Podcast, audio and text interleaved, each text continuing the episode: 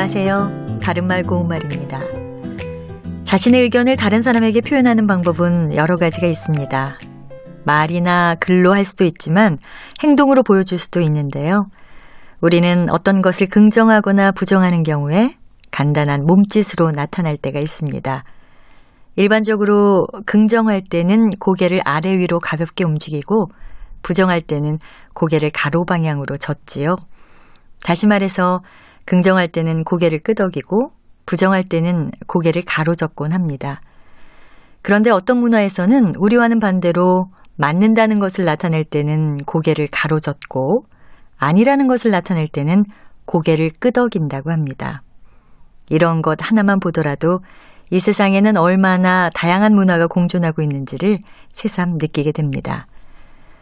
우리말에서 고개를 앞뒤로 천천히 끄덕거리는 모양을 뜻하는 것으로 주억이라는 부사가 있습니다. 주억을 두 번 반복하는 주억주억 역시 같은 뜻인데요. 그는 간간히 주억주억 고개짓을 해가면서 우리의 말을 듣고 있었다. 이렇게 말할 수 있습니다. 여기에서 나온 동사인 주억주억 하다는 사람이 고개나 머리를 천천히 위아래로 끄덕거린다는 뜻입니다.